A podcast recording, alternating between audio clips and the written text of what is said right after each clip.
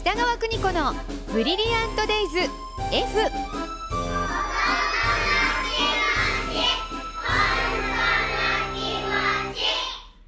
この時間は保育心理士で保育カウンセラー現在学校法人三高学園札幌子ども専門学校の教員を務める高橋弘樹先生とともに子育ての考え方やコミュニケーションそして子育てのヒントをお伝えしています今日もリモートです高橋先生おはようございますおはようございます。お願いしますよ。ろしくお願いいたします。先生、今日はどんなお話でしょうか。えっ、と今この時期なんですけれども、香港の学生なんですが、ええ就職活動を行っておりまして、はい。もうだいたい9割弱があの内定をいただいてるんですよ。おーはい。で意欲満々で早く働きたいっていう子もいるんですけどええ、中には自信がないと、うーん。はい自分なんてとかう。んうん自。分なんて先生になれないんじゃないかとか、はあえーそういった声。があったのええで、ちょっと授業でもお話はしているんですけれども、ええすご。く大事なことも伝えていきたいなっていうふうには思いますええなんね。かあのその節目ってありますよね。例あえりばます受よね験、就職、はい、人からどう見られてるかっていうのをすごく意識する時期に、はい、私なんてって思っちゃうってありますね。ありますうね。んで、それいわゆるあの自己肯定感っていうお話なんですけれどうも。んうん。はい、えー自分なんて何もできないんじゃないかとか中にはですね、えーお仕事楽しくなかったらどうしようっていう考えもあるんですよう。ーん。はい、でも私的にはあの楽しい仕事なんてないんじゃないかなっていうことを言うんですよね。いやーおっしゃる通りですよどんなにね好きな仕事ついたとしても ね、はいやっぱ高みを目指せばきついんですそようですよねねえさすがでござい ます。いやいやいや辛くなるんですよ、はい、だからその受け身じゃなくて、うんはい、周りが楽しくしてくれるんじゃないかじゃなくて、うん自分で楽しいことを見つけていこうねっていうのが仕事だと思うんだよねそうですねっていう話をして、つまんないって思ったら絶対つまんない仕事になっちゃうんですよ、どんな仕事でも。だからまずは自分の意識っていうのを変えていこうかっていうメッセージはまず伝えているんですね。うんはい、で以前にもあの好き嫌いのお話もしたんですけども、はいあの嫌いな人がいた時にあのこれ一番あの学生たちに身近な話題というか嫌いな人っているっていう話聞いて、うんでも世の中には嫌いな人って存在しないんだよと、うーんはい嫌いだと思ってる自分がいるだけだよと。なるほどだから自分が嫌いじゃないって思えば嫌いな人っていなくなるんだよみたいな話からあ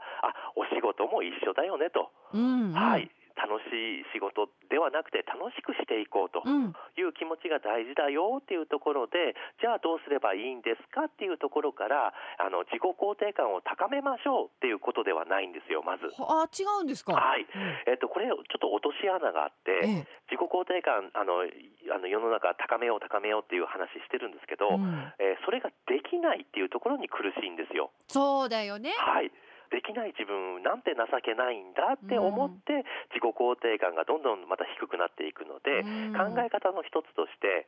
自己肯定感を下げないと、ほうはいはい今で OK だよっていうまず考え方なんであすーね。なるほどなるほどはい、うんうんうんでそのためにはどうすればいいのかっていうお話で、はいままた明るく前向きに振る舞おうではなくて、うんうんいそれ言われがちですけどね言われがちですよね、うんだけどできない人に対してはすごいプレッシャーそなうんでですすよよ。ねはい、明るく前向きになんて、ははいいだからそういうことではなくて自分の考え方の癖を知っていきましょうっていうことなんですね。ほう、はい、こんな時にこう思うよなとか、うんあこういう時にこういう行動を取るよなっていうことを知っておくだけでうん対策が取れると、うんはい、っていうところなんですね、はいはいだからどうしていけばいいのか結局ポジティブに生きるっていうことではなくてはいここもまたミソですねそうですねなんかつい自己肯定感イコールポジティブって思いがちだもんね思いがちなんですね、いやいやいやとやっぱり背伸びしちゃうと疲れちゃうので、うんはいポジティブに生きるんではなくて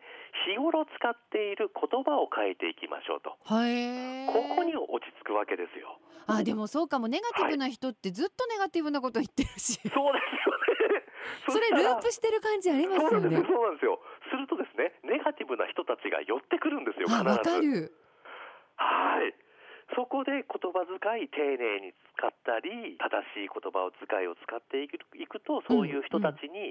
囲まれてうん環境が変わっていくよと、うんうんうするんと自分の自己肯定感も変わっていくんじゃなういんかいと